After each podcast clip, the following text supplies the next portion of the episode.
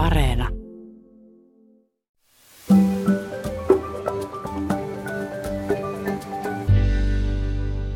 Mulla oli teiniässä kavereita, jotka oli kiinnostuneita tällaista vähän marginaalisemmasta hengellisyydestä. Ja silloin yksi juttu, joka yllättäen tällaisia virileitä teinejä kovasti innosti, oli seksimagia.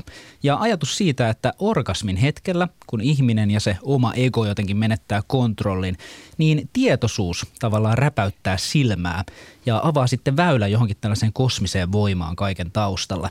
Ja ajatus oli, että jos tuohon kosmiseen välähdykseen sitten saa vielä lähetetty jonkun viestin, niin se voi jotenkin sitten vaikuttaa ihan kaikkeuden rakenteeseen. Oho, siinä on kyllä pistetty orgasmille aikamoiset odotukset. Ja sinänsä jännä esimerkki, että se yhteys johonkin itseä suurempaan onkin löydetty sen seksuaalisuuden kautta ja kontrollista luopumalla. Usein kuitenkin tuntuu, että se ihmisen erottinen halu on ollut enemmänkin jotakin, mitä uskontoperinteet on yrittänyt rajoittaa ja hallita. Ja erityisesti naisen erottinen halu on usein tulkittu jotenkin moraalittomaksi ja kontrollia vaativaksi, eikä tällainen slut ja huorittelu on nykymaailmastakaan mihinkään kadonnut. Mitä se naisen erottinen halu nyt sitten on niin kauheasti uhannut? Ja onko erotiikka ja hengellisyys hallintayrityksistä huolimatta päätynyt kietoutumaan yhteen? Onko esimerkiksi yhteys Jumalaan voinut saada erottisia sävyjä? Tänään hakeudutaan naisen seksuaalisuuden sekä erotiikan ja hengellisyyden risteyksiin. Vieraana meillä on journalistilehden päätoimittaja ja historian jännät naiset teoksen kirjoittanut Maria Pettersson sekä varhaiskristillisyyden tutkija ja yliopiston lehtori, dosentti Outi Lehtipuu. Olet kääntänyt korvasi horisonttiin. Minä olen Hilkka Nevala. Ja minä Mikko Kurenlahti. Maria Pettersson. Sulla on ihana nimi Maria, mutta se on myös innostanut sua tutkimaan raamattua. Kerrotko vähän siitä? Kiitos. Kyllä vain. Mun isäni, joka on siis uskonnoton, päätti nimekseni Maria Kristiina. Ja siinä kohtaa, kun mut on siis kastettu ja kastepappi on sanonut, että onpa kristillinen ihana nimi, niin isä on ajatellut, että pahus. Niinpäs onkin. Mutta tota, sattumoisin mulla on myös sama syntymäpäivä kuin äh, Jumalan synnyttäjällä, Neitsyt Marialla, taivaan kuningattarella, miksi me haluammekaan häntä kutsua ja lisäksi mä oon horoskoopiltani neitsyt. Ja tästä sitten tota, varhaisteininä niin innostuin, että vitsit, ja ryhdyin lukemaan raamattua ja etsimään sieltä kaimojani. Heitähän on siellä useita. Tunnistettavimpa nyt tietysti Neitsyt Maria ja Magdalan Maria. Outi Lehtipuu, sä olet Uuden testamentin ja varhaiskristillisyyden tutkija ja perehtynyt naisten rooliin kristillisessä perinteessä. Miten sä näet tällaisessa Magdalan Maria ja Neitsyt Marian tulkintahistoriassa tällaisia ehkä joka, jopa aika arkkityypillisiä jakoja niin kuin hyveellisiin ja paheellisiin naisiin? Äh, jos ihan ensin saa sanoa Maria ulkopuolelta, niin myös mun, mun kolmas nimeni on Elisabeth. Että otetaan nyt, annetaan kaikki kunnia myös muille raamatun naisille kuin perille Marioille kun sun kysymykseen Mikko, niin, niin, niin tietysti Neitsyt Mariahan on kristillisessä perinteessä tietysti ikään kuin kaiken aika niin kuin in, niin kuin inhimillisenkin ulkopuolella. Siis hän on tietysti ruumiillistunut hyvä ja, ja varhaisessa kristiuskossa nimenomaan niin kuin hänen vastapuolena nähtiin ennen kaikkea Eeva, jota taas erityisesti varhaisen kristiuskon läntiset opettajat pitivät taas siis kaiken pahan alkuna ja juurena. Eli koska naisen kautta oli ikään kuin paha tullut maailmaan, syntyy tullut maailmaan, niin tarvittiin sitten vastavoima. Niin kuin Kristus oli uusi Adam, niin Maria oli hänen äitinsä oli sitten uusi Eeva. Että tämähän on tietysti tämä ihan perusarkityyppinen dikotomia. Magdala Maria on siitä sitten tosi tavallaan jännä semmoinen risteymä. Siis, tai no, siis tietysti itse asiassa, kun me katsotaan ihan mitä raamatussa sanotaan Magdala Mariasta, niin hänestä kerrotaan kaksi asiaa. Hän seurasi Jeesusta jo Galileassa ja Jeesus oli parantanut hänet. Hän oli siis tuota, ajanut hänestä seitsemän riivaajaa. Ja sitten tietysti se Marian tärkein rooli, että hän on ylösnousemuksen ensimmäinen todistaja tai ensimmäisten todistajien joukossa. Mutta sitten varhaisessa kristiuskossa, niin se arkkityyppinen kuva, joka Magdala Mariasta muotoutuu, on siis se, että hän on katuva, syntinen. Hän on syntinen nainen, joka sitten löytää Jeesuksen. Ja tässä taustalla on oikeastaan vähän, mihin Maria jo pikkusen viittasi, että kun raamatussa on niin monta Mariaa, niin ne kuvat on ikään kuin sekoittunut. Kun jokainen evankeliumi kertoo, kuinka nainen voitelee Jeesuksen, niin Johanneksen evankeliumissa tämä voitelija yhdistetään Betanian Mariaan, eli Martan ja Marian, siis Martan ja Lasaruksen sisko Mariaan, joka on ehdottomasti eri tyyppi kuin Magdalan Maria. Mutta Luukkaan voitelukertomuksessa puolestaan se, se on tästä synnintunnustuksesta tuttu fraasi, syntinen nainen fariseuksen huoneessa. Eli, eli tota, siellä on nimetön todennäköisesti prostituoitu, joka tulee ja voitelee Jeesuksen jalat, niin nämä kaikki kuvat on sekoittunut yhteen. On syntinen nainen, on Maria ja sitten on Magdalan Maria. Ja näin sitten Maria sai tällaisen maineen, mutta, mutta tota, ennen kaikkea sitten tietysti on tärkeää, että hän ei jää siihen prostituutio, tai prostituutioon, prostituoiduksi, vaan hän kääntyy. Hänessä tulee tämä esimerkillinen, ikään kuin siis pahasta hyvään kääntyvä, jos nyt halutaan tällä ihan dikotomialla leikkiä. Että nainen muuttuu jotenkin ihanteelliseksi, niin onko se nimenomaan jotenkin seksuaalisuudesta irtautumista? No taas tietysti niin varhaisessa kristiuskossa askeettisuus, johon liittyy siis tietysti täysin niin ei-seksuaalinen elämäntapa, niin siitähän tulee erittäin tärkeä arvo elämäntapa, ei ainoastaan naisille, vaan toki myös miehille. Mutta on kyllä mielenkiintoista se, että se kirjallinen materiaali, joka meillä on, niin kyllä se enemmän koskettaa naisia kuin miehiä. Mutta tokihan me tiedetään, että siis suurin osahan näistä kirkon varhaisista opettajista olivat itse askeettisesti eläviä miehiä. Että ei tämä sinällään ole ainoastaan sukupuolittunut. Ehkä se, että kristiuskosta, ja jälleen sanoin, että ennen kaikkea läntisessä kristiuskossa tulee tämä tämmöinen seksuaalikielteisyys tulee niin vahvasti esiin, niin se oikeastaan piilottaa tai hämärtää sen, että jos mä ajattelen ihan raamatun tekstiä, niin, niin väitän, että raamattu ei ole seksuaalikielteinen kirja. Päinvastoin vanha testamentti on hyvin seksuaalimyönteinen kirja, eikä uudessa testamentissakaan siis suhtauduta mitenkään jotenkin torjuvasti tai varustettaisiin negatiivisella etumerkillä. Et, et se tulkintatapa vaan sitten saa ihan valtavan vahvan jalansijan varhaisessa kristiuskossa. Minusta on tosi hyvä pointti, mitä Outi sanoo tässä, nimittäin raamatulla ja kaikilla muillakin pyhillä teksteillä on tietenkin läpi historian niin oikeutettu sitä, mitä tämä tulkitsija aina haluaisi maailmasta nähdä tai kertoa. Se tarkoittaa, että eri aikoina, eri paikoissa ja eri tulkitsijat poimii sieltä erilaisia asioita ja soveltaa niitä sitten siihen sen hetken historian jaksoon tai yhteiskuntaan tai omiin mieltymyksiinsä. Ja, ja se tarkoittaa myös, että jos siellä on esimerkiksi tulkitsijana joku superseksuaalikielteinen nihkeä ukkeli, niin sitten siellä varmaan korostuu se, että, että naisen seksuaalisuus on kauheaa.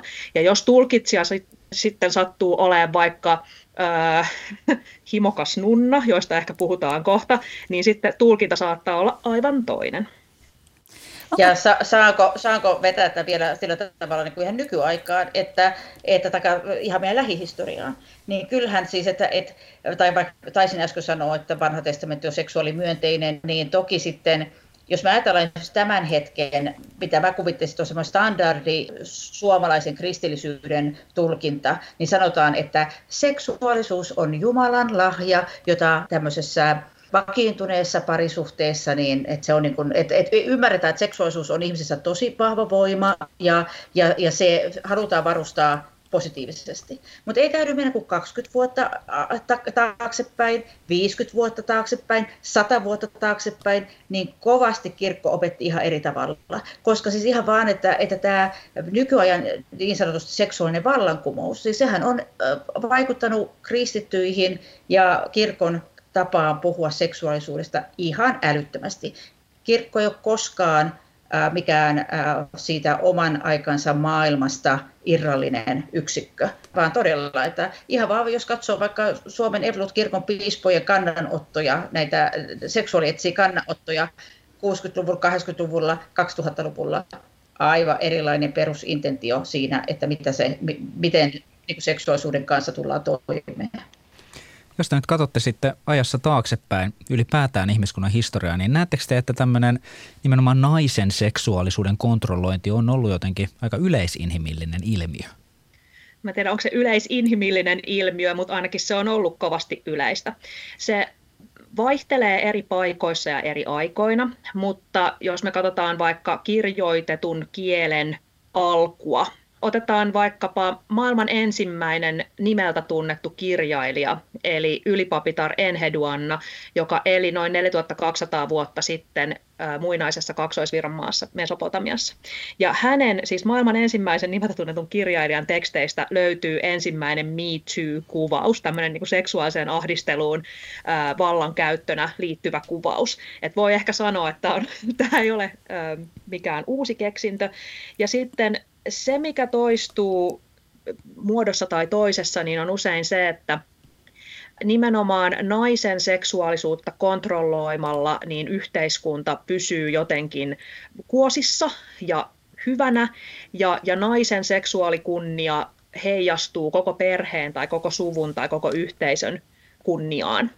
Välillä on sellaisia aikoja ja paikkoja, joissa ajatellaan, että, että nainen on niin kuin seksuaalisesti alttiimpi, että nainen ö, on helpommin himojensa vietävissä ja, ja koska hänellä ei ole sitä järkeä, joka miehellä on, ää, niin, niin tota, hän on hän on alttiimpi ää, rietastelemaan. Kun taas sitten ää, välillä ajatellaan, että se on nimenomaan miehinen himo, joka ei ole kontrolloitavissa, vaan, vaan tota, ää, mies on viettiensä vietävä. Ja niin kuin surkuhupaisaa näissä molemmissa tilanteissa on se, että se ratkaistaan rajoittamalla sitä naista. Et jos himokas on mies, niin, niin, tota, niin pannaan niin kuin nainen, suljetaan kotiin tai pannaan väkisin huntu päälle tai mitä nyt tehdäänkin eri puolilla maailmaa edelleen tänä päivänä. Ja sitten jos se on nainen, joka on himokas, niin yhtä lailla on syy vaikka teljetä nainen kotiinsa ja, ja kontrolloida häntä. Mun yksi ainoa ihana esimerkki, tai ei se nyt ole mikään ihana, on sekin tragikoominen, mutta esimerkki on se, että mä olin kerran yhdellä sellaisella Atlantin yli lennolla ja mä istuin tällaisen ortodoksi juutalaisen miehen vieressä ja hänellä oli päässään sellaiset niin kuin ravihevosella, niin semmoiset laput, joka sitten auttoi häntä keskittymään ilmeisesti hengellisiin asioihin, eikä vilkuilemaan esimerkiksi vieressä istuvaa naista. Ja mä ajattelin, että no niin, että jos niin kuin ajatellaan, että jotakuta pitää välttämättä rajoittaa, niin rajoittakoon ihminen sitten itseään. Mä itse ajattelen tuosta naisen seksuaalisuuden rajoittamisesta myöskin siis sitä niin kuin aika, aika semmoista perustavaa laatua olevaa selitystä, että koska seksuaalisen kanssakäymisen seurauksena voi olla lapsi, niin, ja, ja siis mä nyt en mäkään uskalla nyt puhua niin universaalisesta ilmiöstä, mä puhun nyt ehkä enemmän niin kuin todella siitä varhaiskristillisyyden maailmasta, Rooman valtakunnasta ja, ja tästä, tästä tota, kulttuurialueesta ja historiallisesta aikakaudesta, jota tunnen kuitenkin parhaiten, niin, niin, niin siellä siis ainakin siis nimenomaan avioliiton tavoite on jälkeläiset, siis lailliset jälkeläiset. Ja tietysti jos naisen seksuaalisuutta ei yhtään rajoiteta, niin ei voida tietää, kuka on lapsen isä. Ja, ja, tota, ja jotta siis perintö varmasti menee, pysyy suvussa ja niin poispäin, ei tule mitään niin ongelmaa tämän suhteen, niin, niin täytyy tietää, että nainen ei, eh, hänellä ei ole seksuaalisuhteita muuhun kuin tähän lailliseen kumppaninsa. Ja miehen kohdataan tätä ongelmaa ei ole.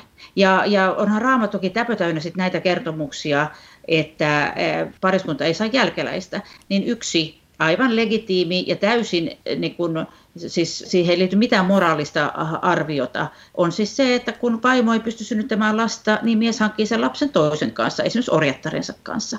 Miehellä ja kanssa, siis miehellähän tämmöisessä perheyhteisössä, jossa, jossa puhutaan isä, isänvallasta, niin perheen pää, eli se, sen perheen tai suvun vanhin mies, niin hänellä on siis periaatteessa valta ka- kaikkeen ja hänellähän on valta esimerkiksi orjiin ja se tarkoittaa siis sitä, että totta kai sillä perheen isällä, sillä miehellä on myöskin oikeus seksuaalisesti käyttää orjia, sekä nais- että miesorjia ihan, ihan kuinka vaan. Se, se liittyy ehkä just siihen, siihen ajatukseen just, että miehellä on nämä tarpeet ja, ja, ja sitten tota, niitä tarpeita sitten, sitten että on, on vaimo, on se, on se laillinen vaimo, jonka kanssa saadaan ne lailliset jälkeläiset, mutta sitten voi olla muita kumppaneita niin kuin muunlaisiin tarpeisiin.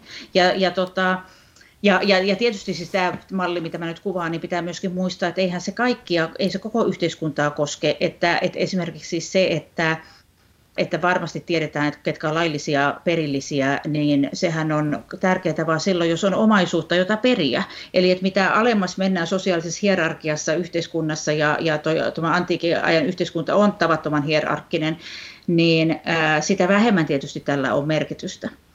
Mutta mitä taas, mitä korkeammalla ollaan, mitä enemmän on sitä omaisuutta, ja mitä, niin, niin siis aina yläluokan naisia esimerkiksi on säädelty hirvittävän paljon ää, enemmän kuin, kuin ää, sieltä, siellä alemmissa yhteiskuntaluokissa. Osittain myös siis sen takia, että alemmissa yhteiskuntaluokissa ei ole varaa. Ei ole varaa sanoa, että naiset pysykö kotona, kun naiset pitää saada mukaan tekemään sitä työtä, mistä se perhe saa elantonsa, oli se sitten maanviljelys, kalastus, käsityöt, mitkä tahansa. Joo, eli tämä erotiikan mystiikka kilpistyy vähän talouteen ja tämmöiseen perimysjärjestykseen ja muuhun. Mitä Maria olit sanomassa?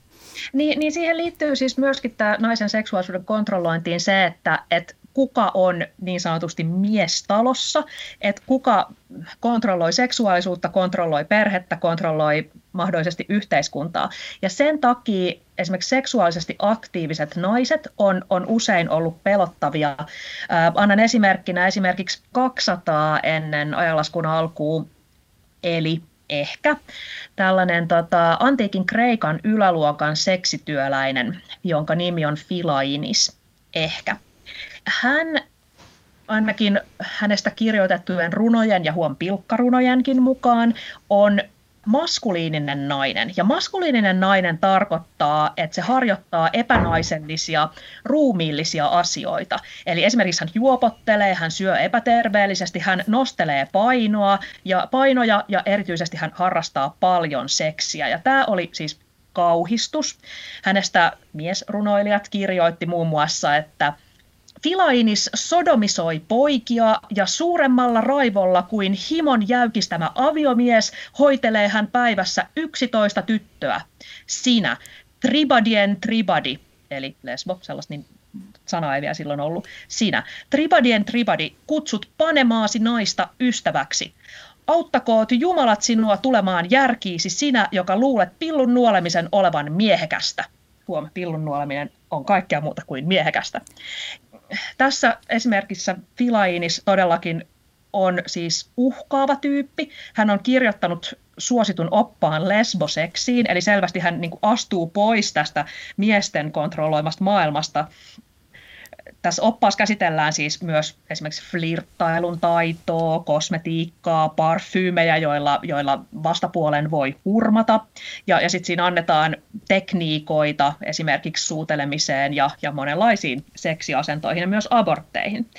Tätä opasta paheksuttiin, mutta se oli tosi suosittu ja sitten vähän myöhemmin niin kristityt filosofit kauhisteli tätä Filainista, että siellä oli Justinus Marttyyri, joka sanoi, että tämä opas tarjoilee siis häpeällistä opetusta. Tatianas Assyrialainen sanoi, että se on, se on kammottava luomus ja Clemens Aleksandrialainen oli sitä mieltä, että ihmiset, jotka tätä, näitä oppaan kuvia tai niiden inspiroimia kuvia katselee, niin on tosi paheellisia. Ja huomaamme, että kirkkoisät hyvin tunsivat kyllä tämän teoksen ja, ja tota, sen inspiroimat asiat, mutta kävivät sitten kuitenkin paheksumassa. Sanon tähän kohtaan vielä, että, että on hiukan epäselvää, että onko Filainis ollut todellakin yksi olemassa oleva henkilö vai mahdollisesti jotain muuta, mutta opas löydettiin 70-luvulla, kun Niilin länsipuolelta löytyi No, itse asiassa löytyi 1800-luvun lopussa tämmöinen yksi maailman merkittävimmistä papyruskokoelmista. Ne oli niin kuin heitetty muinaiselle kaatopaikalle ja ne oli siellä selvinneet. 70-luvulla sitten päästiin tutkimuksessa siihen kohtaan, että löydettiin tämä Filainis ja hänen lesboseksi oppaansa. Miltä tämä Outi kuulostaa?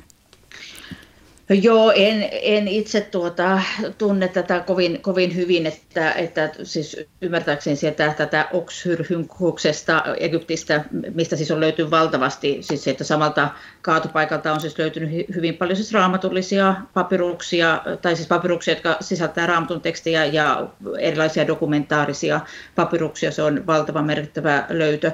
Nämä on siis lähinnä siis lyhyitä katkelmia tästä todellakin, mutta erittäin mielenkiintoisia mielenkiintoisesta oppaasta tietysti, kun, kun helpostihan meillä on hirveän, meillä on myöskin hyvin kapea kuva usein menneisyydestä, tietysti johtuen osin siitä, että meidän ne säilyneet lähteet, kun me puhutaan jostakin maailmasta, on niin tavattoman niin kun, siis osittain ihan sattumavaraisia, mitä meidän nyt sattuu olemaan, niin, niin joskushan me ajatellaan, että jotkut asiat ovat vasta nykyajan ilmiöitä tai luomuksia tai vasta moderni ihminen oppii keskustelemaan tai ajattelemaan jotakin asioita, niin kyllä meillä aika ajoin sitten meillä on näitä välähdyksiä tuolta antiikin ajalta, että, että aika monia niin kuin meillekin ihan tuttuja ilmiöitä sieltä, sieltä sitten löytyy.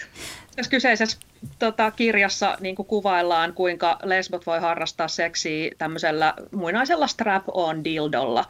Eli ei suinkaan mikään nykyajan keksintö.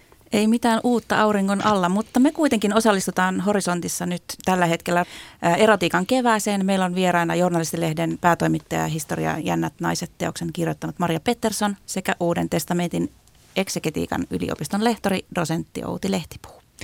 Tämä seksuaalinen halu nyt vaikuttaa monin tavoin siis asialta, jota on yritetty tosiaan kontrolloida ja siihen on liitetty kaiken maailman häpeää ja puhuit miesten kontrolloimasta maailmasta Maria tuossa aiemmin.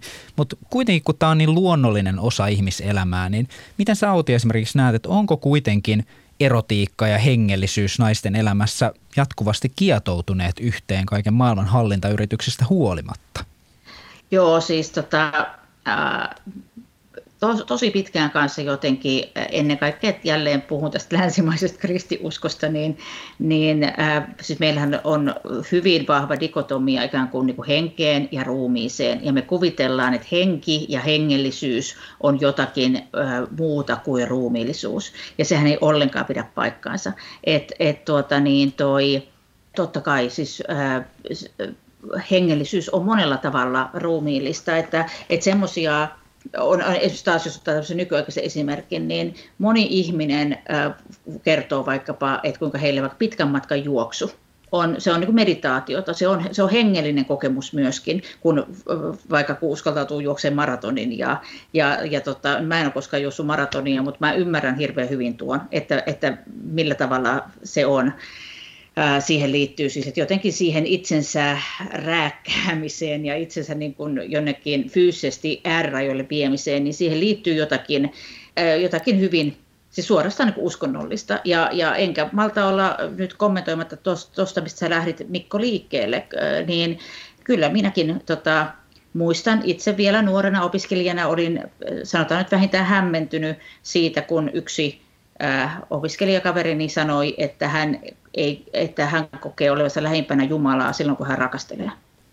Niin, niin tuota, ja, mutta olen sitten, sitten niin kuin ymmärtänyt hyvin paljon, että, että, että mielestäni siinä on juuri kysymys siis tästä, mitä Mikko sä kuvasit tuossa aluksi, että jotenkin kun kun äh, et ole, tosiaan siihenkin mun mielestä liittyy tämä kontrolli ja sitten se nimenomaan sitten niin itsekontrollin puute, että sä olet niin kuin, sä olet semmoisessa tilassa, että sä et enää itse, ikään kuin ei ole mitään defenssejä, ei ole mitään, niin silloin todella siis se ajatus myöskin, että, että olen jotenkin, että, että se äh, niin kaikkivaltiasta Jumala on siinä ja on läsnä, niin, niin minusta se on, se on tota, aivan jotenkin loogista. Ja, ja jos ajatellaan taas sitten kristiuskohistoriaa, niin vaikkapa nämä tämmöiset monet mystiset kokemukset, mitä meillä on sit, siis keskiajalta lähtien, meillä on sitten myös naisten mystisiä kokemuksia, niin mä kuvittelisin, että jostakin tämmöisestä samantyyppisestä ne kumpuavat ja kuvaavat. Eli siis se, että minusta siis ruumista ja henkeä,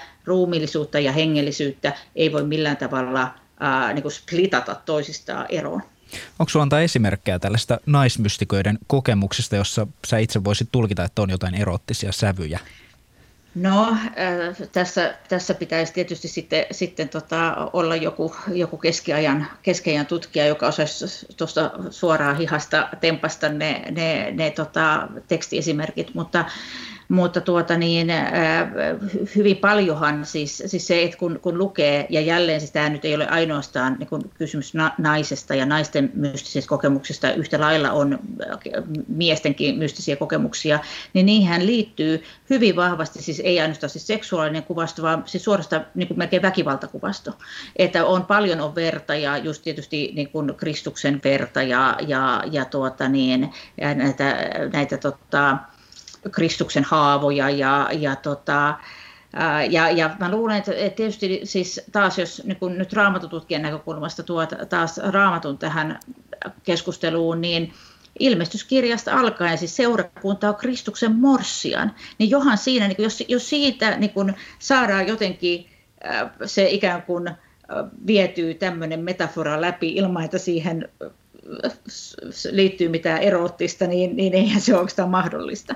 Et, ja, ja, ja muistutaan siis saman tien sitten tuosta laulujen laulu, vanhan testamentin, siis yksi siinä mielessä erikoisimmista kirjoista, että, että siis sehän on tämmöistä, sehän on osittain melko suorasukaistakin rakkausrunoja, run, runoutta, joka, jota, joka, jota sitten on tietysti myöskin hengellistetty, mutta siis, siis jälleen mä sanoisin, että on jotenkin ehkä mieletöntä alkaa sitä jotenkin kanssa viipaloimaan, että tämä nyt on jotenkin tämmöistä maallista rakkausrunoutta ja tämä on nyt sitä hengellistä siinä, että että että siinä pelataan siis vahvan erottisella mielikuvalla Jumalan ja ihmisen tai Jumalan ja ihmiskunnan tai sitten kristillisessä kontekstissa Kristuksen ja hänen seurakuntansa väliseen suhteeseen. Naisille on monesti perinteisesti annettu tota niin, joku äidin rooli tai puolison rooli tai jotakin, mutta sitten tapahtui 300-luvulla tämmöinen mullistus kuin luostarilaitos, niin, niin tota, sä lupasit Maria kertoa tuossa vähän aikaa sitten siitä, niin mitä, mit, miksi tämä kiehtoo sua? No, mä lupasin kertoa ö, yhdestä pienestä osasta sitä, joka kiehtoo mua niin kuin sosiologisesti ja historiallisesti, joka on, tota, ö, ollaan siis 1500-luvulla Italiassa. Valtava määrä naisista lähetetään luostariin. Esimerkiksi Firenzessä 13 prossaa kaikista naisista ja aateliston tyttäristä jopa viidennes pannaan luostariin. Venetsiassa seuraavalla vuosisadalla kolmannes korkea-arvoston perheiden tyttäreistä pannaan luostariin. Ja syy ei suinkaan ole se, että, että nämä italialaisnaiset on yhtäkkiä saaneet joukkoherätyksen ja rynnineet sinne luostariin vaan syyt lähettää tyttäret luostareihin on taloudellisia. Myötäjäiset on sietämättömän kalliita ja, ja tota, tulee halvemmaksi yksinkertaisesti lähettää tytöt luostariin. Sinne mennään hyvin nuorena. Keskimäärin nunnalupaus annetaan noin 13-vuotiaana ja nykyisen Italian alueella nunnat on keskimäärin siis noin 25-30-vuotiaita. Joten meillä on sellainen tilanne, että luostareihin on suljettu tuhansia ja tuhansia virileimmässä iässä olevia nuoria naisia, jotka ei ole siellä pääasiassa sen takia, että he tuntee kutsumusta siveään ja jumaliseen elämään, vaan, vaan ne on siellä niin kuin ihan muista syistä. No mitä tapahtuu? Ö, ajan kirjallisuudesta me tiedetään, mitä miehet ajatteli tai fantasioi, että, että luostareissa tapahtuu ympäri Eurooppaa kiertää tämmöisiä eroottisia nunnaluostareihin sijoittuvia tarinoita, jossa nunnat seksi hurjastelee ja jotenkin abbedissat perehdyttää noviiseja lihallisen rakkauden erikoisuuksiin. Mutta mikä on paljon kiinnostavampaa mun mielestä on se, että, että luostarien naiset kirjoittaa itse tekstejä, jotka nykynäkökulmasta on niin kuin silkkaa pornoa. Ne kirjoittaa niitä itselleen, toisilleen, suurelle yleisölle, ja, ja ne on usein paljon graafisempia, paljon roisimpia kuin nämä miesten kirjoittamat. Kuuluisia on esimerkiksi Ursuliini-sisarten kirjoitukset. Ursuliini-sisaret on just näitä Outin mainitsemia myöskin Kristuksen morsiamia, joten on luontevaa ja hyvä asia, että heillä on Kristukseen kohdistuvia eroottisia haluja. Se on, se on täysin sallittua, kunhan se pysyy hengellisenä. Tota, mutta että morsiamella on siis oikeus ja, ja oikeastaan velvollisuuskin tuntea tämmöistä kiihkeätä seksuaalista halua puolisoaan, eli Kristusta kohtaan. Ursuliinit kirjaa ylös tosi väkeviä nykynäkökulmasta, siis silkkaa BDSM, tämmöisiä sadomasokistisia seksuaalisia näkyjä ja, ja tota, kuvitelmia. Niissä usein aiheena on Kristuksen kärsimyksiin eläytyminen ja hänen palvelisensa ja, ja tota, se, että miten tullaan yhdeksi Kristuksen kanssa. Öö, nämä mainitut Kristuksen haavat on, on tosi tärkeä osa. Ne on keskiajalla saanut eroottisen ulottuvuuden ja se teologia, nyt Outi korjaa mua, jos olen täysin väärässä, mutta se niin kuin hyvin yksinkertaistettuna se menee siis esimerkiksi niin, että uskovan ihmisen sielu muuttuu penikseksi, Kristuksen haavat muuttuu vaginaksi, tämän jälkeen uskova pääsee työntymään se Jeesuksen haavaan ja näin parittelemaan Jumalan kanssa tämmöisessä kummallisessa jumalisessa seksiaktissa. Tälle on siis myös latinankielinen nimi, vulnus vulneri copulatur. Ja, tota, ja nämä ursuliittinunnat saa erottisia näkyjä ristiinnauliton Jeesuksen haavoista, ja, ja tota, se johtaa sitten siihen, että he myös mm, toiminnassaan kiinnittää erityishuomioita ihmisten haavoihin. On säilynyt esimerkiksi kuvauksia siitä, miten nunnat oikein kilvoittelee siitä, että kuka saa hoitaa kaikkein pahimmin märkivät sairaiden paiseet ja haavat. Ja, ja tota, siellä esimerkiksi, tämä on Ranskasta tämä, tämä story, mutta siellä on esimerkiksi semmoinen abbedissa tai luostarin johtajatar, joka, joka, jonka kerrotaan, että hän varaa aina itselleen niin kuin kaikkein tulehtuneimmat ja kaikkein märkivimmät haavat, ja hän hoitaa ne huolella ja rakkaudella, ja sitten painaa tämän mädän ja visvan sotkemat kääreet tiukasti suulleen ja kasvoilleen, ja jotain niitä imppailee siellä. Ja meillä on myös pöytäki- tota, oikeuden pöytäkirjoja näistä tota, esimerkiksi sieltä Italiasta, jossa on sitten käynyt niin, että, että tota, kaksi ilmeisesti naista, tai naiseksi ainakin määriteltyä ihmistä, niin, niin tota, harrastaa seksiä keskenään ja jää siitä kiinni. Ja kuten aiemmin sanoin, niin useinhan on sillä tavalla, että ihminen käyttää mielellään uskontoa niin kuin, äh, mihin tarkoitukseen itsensä nyt sitten itselle sopii, niin näissä usein toistuu näissä oikeuden pöytäkirjoissa se, että, että sanotaan, että joo, että tavallaan niin kuin minä ja toi mun mimmifrendi, niin me niin kuin, se saattaa näyttää siltä, että me fyysisesti niin kuin paneskeltiin, mutta huom, pitää ottaa huomioon se tosiseikka, että minut oli enkeli possessoinut. Joten suinkaan ei ollut niin, että minä ja ystävättäreni harrastamme seksiä yhdessä, vaan, vaan tämä nainen harrastaa seksiä siis, siis enkelin tai ehkä jopa Kristuksen kanssa. Aivan eri asia, ei lasketa. Tässä tulee ihan erilaisia tulkintakuvia myös, myös siis ylipäätään näihin äh, ihannoituihin, että ai, että siellä he lihaa kurittavat ja ruoskivat sen synnin pois mm-hmm. itsestään, niin tästä ylipäätään tulkintakehyksestä saa aivan erilaisia merkityksiä nämäkin kertomukset. Mitä Joo, mutta mä haluaisin niin kuin, tuoda, tuoda taas sen näkökulman, että, että niin kuin tuossa sanoin aikaisemmin, että minusta niin kuin, ruumiillinen ja hengellinen on aina kietoutunut. Että mä en niin kuin, näkisi äh, tota, siis Mariahan varmasti tuntee tätä aineiston minun paljon paremmin, mutta, mutta siis se, että se mikä meille näyttää, niin kuin sä sanoit, niin kuin silkalta pornolta, niin siis varmaankin siis se, se siinä siis tietyllä tavalla kanavoidaan seksuaalisuutta äh, sitten jotenkin ikään kuin, äh, niin kuin sopivalla tavalla, mutta että, että mä voin siinä ihan yhtä hyvin ajatella, että, se on, että siellä on myöskin aivan niin kuin, aitoa, niin kuin, se on myöskin hengellisyyttä. Siis että, että niitä ei, niin kuin, että niitä ei niin kuin pidä niin kuin splitata, että ikään kuin, tota, ikään kuin tuota, ikään kuin tehdään salaa jotakin sellaista, joka on jotenkin ei-hengellistä. Ja sitten sit ehkä siis toinen, minkä, minkä sit haluan myöskin tuoda tähän luostari, äh, kun puhutaan luostareista niin esiin, niin se on aivan totta, että sitten kun luostarilaitos kehittyy ja ollaan sydänkeskeajalla ja myöhäiskeskeajalla ja, ja uuden ajan alussa, niin, niin todella siis ne on, ne on uskomattomia ne, ne, ne määrät, kuinka paljon ihmisiä siis sekä äh, jälleen ei ole kysymys vain naisista, on kysymys myös miehistä. Luostarit on myös oiva tapa viedä niitä nuorempia poikia, jotta se perintö taas, omaisuus pysyy, niin kuin, että sitä täytyy hajottaa ihan jokaiselle jälkeläiselle, jos sattuu käymään niin hyvin, että jälkeläisistä useampi ää, ää, tota, ää, pysyy elossa aikuisuuteen asti. Mutta tota, mut sitten siinä on siis se toinenkin näkökohta, että toki läheskään aina nainen tai, tai, tai siis se tyttö tai se poika ei saanut itse päättää, että minä luostari. Ja tietysti mitä pienemmästä lapsesta on kysymys sitten sit todella silloin jo keski, keskiajalla ja muuta, niin se vähemmän tietysti.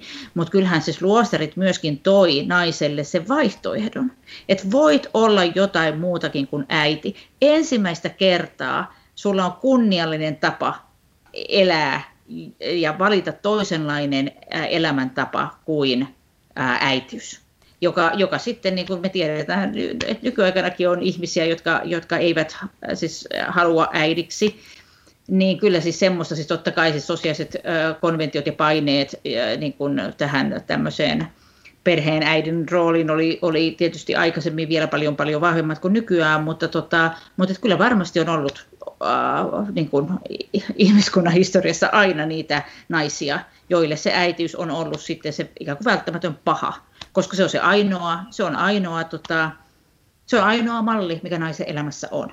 Että tuossa kun lähdettiin liikkeelle raamatusta ja raamatun naisista, niin, niin näin nykynäkökulmasta, niin kyllähän se on jotenkin ne, ne vaihtoehdot, mitä naisilla on, verrattuna siihen, mitä vaihtoehtoja meillä on, niin paljon kuin me yhä edelleenkin, me, meillä vaikuttaa tämmöiset hyvin vahvat kulttuuriset mallit ja, ja, ja, ja niin poispäin, mutta että, että ainakin teoriassa nainen voi tehdä mitä vaan nykyään, niin, niin sehän ei suinkaan ollut mahdollista, mahdollista sitten, siis se on ollut mahdollista naisille mitä parikymmentä vuotta Mm. mikä siis ihan me, me puhutaan todella lyhyestä ajasta ja yhä edelleen siis kun katsotaan asiaa globaalisti, niin, niin sekin pitää aina muistaa, että, että, tota, että on todella vaikea puhua naisesta ja naisen mahdollisuudesta ja naisen valinnoista esimerkiksi, kun naisia ja naisen tilanteita on niin hirvittävän paljon erilaisia.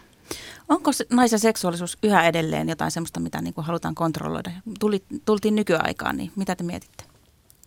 Oi ehdottomasti siis, no jos puhutaan edes vain Suomesta, tai tämäkin tilanne, kuten Outi sanoi, niin vaihtelee runsaasti ympäri maailmaa, mutta ihan vaan Suomesta, niin, niin kyllä nämä, nämä siis alussa mainitut Madonna vai Huora, äh, äiti vai, vai tota, neitsykäinen. Kaikki nämä niin kuin, ne on edelleen olemassa. Ne ei tule pelkästään raamatusta, mutta, mutta kyllä niin kuin raamattu niitä toki vahvistaa ja ehkä enemmänkin raamatun tulkinnat niitä vahvistaa. Ja tota, sen huomaa esimerkiksi sillä tavalla, että, että kun katsotaan vaikka, että millaista vihapostia saa naiset, millaista vihapostia saa muut, niin, niin naisilla se ehdottomasti painottuu, painottuu seksuaalimoraalin ähm, halventamiseen tai, tai sen epäilyyn. Ja, ja tota, kaikin puolin niin, niin edelleen siis meillä on pihtarihuora, joka on ihan jotenkin niin kuin validi haukkumasana koulun pihoilla nyt vähintään. Se on muuten mielenkiintoinen sana. Se on samalla tavalla oksymoron kuin, kuin vaikka neitsyt ja äiti, mm-hmm. mutta sieltäpä se löytyy. Mut joo, joo kyllä, joo. joo. siis, että, että nainen on huora ja mies on homo. Että, että kyllähän siis se, niin kun, että jotakin, jotakin tuota niin, tässä, tai siis että just tämä tämmöinen, siis koulun pihat on ehkä siis jo, jollain tavalla sellaisia kulttuurisia peilejä ja kertoo, missä mennään. Et mä oon itse siis sen ikäinen, ikäinen, että äh, todella niin kuin mun nuoruudessa vielä siis se oli hyvin aito huoli nuorilla naisilla, että siis, että, että niin kuin, äh, et, et, siis vaikka jo elettiin ihan vapautunutta 80-lukua ja niin poispäin, niin, tota, niin kyllä siis, että jos joku tyttö saisi tämmöisen niin sanotun kiertopalkinnon leiman, niin kyllä siis se oli ihan kauheata. Ja sitten mun on pikkusen jotenkin, kun tota, katson tätä nykynuorisoa, niin on mulla siis se sama huoli, että ihan sama jatkuu, että, että siis, ja, ja sehän on saanut siis siinä mielessä ihan kau, ko, niin kuin ko, kosmisesti erilaiset ulottuvuudet, kun on tätä, miskä tätä nyt, sillä on joku oma termikin, jonka te ehkä osaatte... Niin, ja siis, että osaatte tätä, tätä ihmistä paremmin, siis tätä näitä, kun laitetaan näitä tämmöisiä videoita, internet-ihmeelliseen maailmaan. Että se on ihan järkyttävää, että millä tavalla, niin kuin, kyllä siis se on aika niin kuin seksuaaliväritteistä todella tämä, että jos halutaan naista tai tyttöä ojentaa ja nuoret, nuoret osaa sitä tehdä ihan keskenään.